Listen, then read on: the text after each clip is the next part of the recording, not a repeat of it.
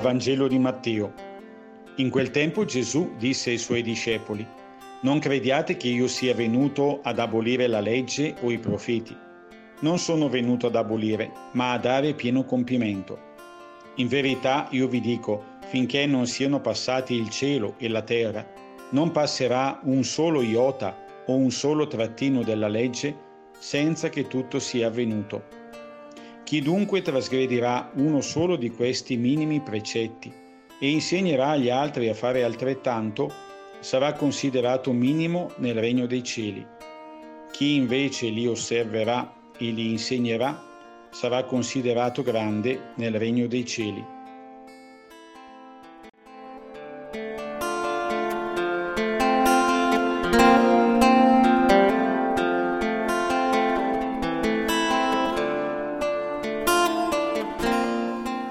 Le parole di Gesù oggi non sono così immediate. Non sono venuto per abolire, ma per dare compimento.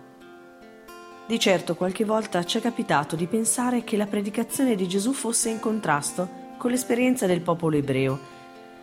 Ci è passato per la testa almeno una volta che Gesù fosse un po' ribelle, che una cosa era il Dio di Israele e altra cosa era Gesù. Ma Gesù non ha mai voluto cancellare la fede da cui proviene, anzi vuole recuperare il senso autentico e profondo della legge. Gli dà compimento perché viene a dirci che una fede vissuta solo negli schemi e nelle regole alla fine ci soffoca.